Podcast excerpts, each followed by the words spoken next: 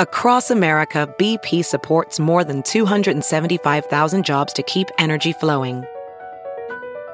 Jobs like building grid scale solar energy in Ohio and producing gas with fewer operational emissions in Texas. It's and, not or. See what doing both means for energy nationwide at bp.com slash investing in America.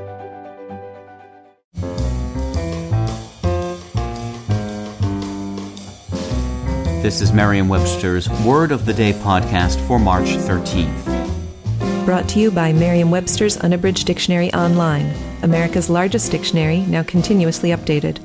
Learn more at merriam-websterunabridged.com. Today's word is nonage, spelled N O N A G E. Nonage is a noun that means minority.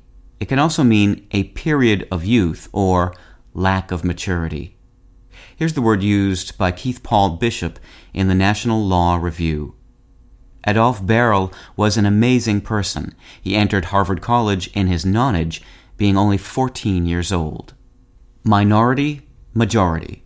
Infancy, adulthood. Nonage, full age. Here you have the three contrasting pairs that constitute the vocabulary of legal age. Minority, infancy, and nonage are synonyms that mean the state or time of being under legal age. Majority, adulthood, and full age mean the state or time of being of legal age. All these words, particularly infancy and adulthood, have other meanings as well, of course.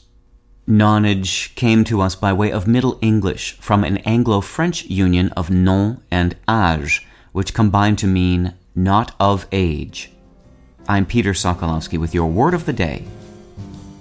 Visit the new Merriam Webster Unabridged, America's most comprehensive online dictionary and the best source of current information about the English language. Get started today at merriam-websterunabridged.com.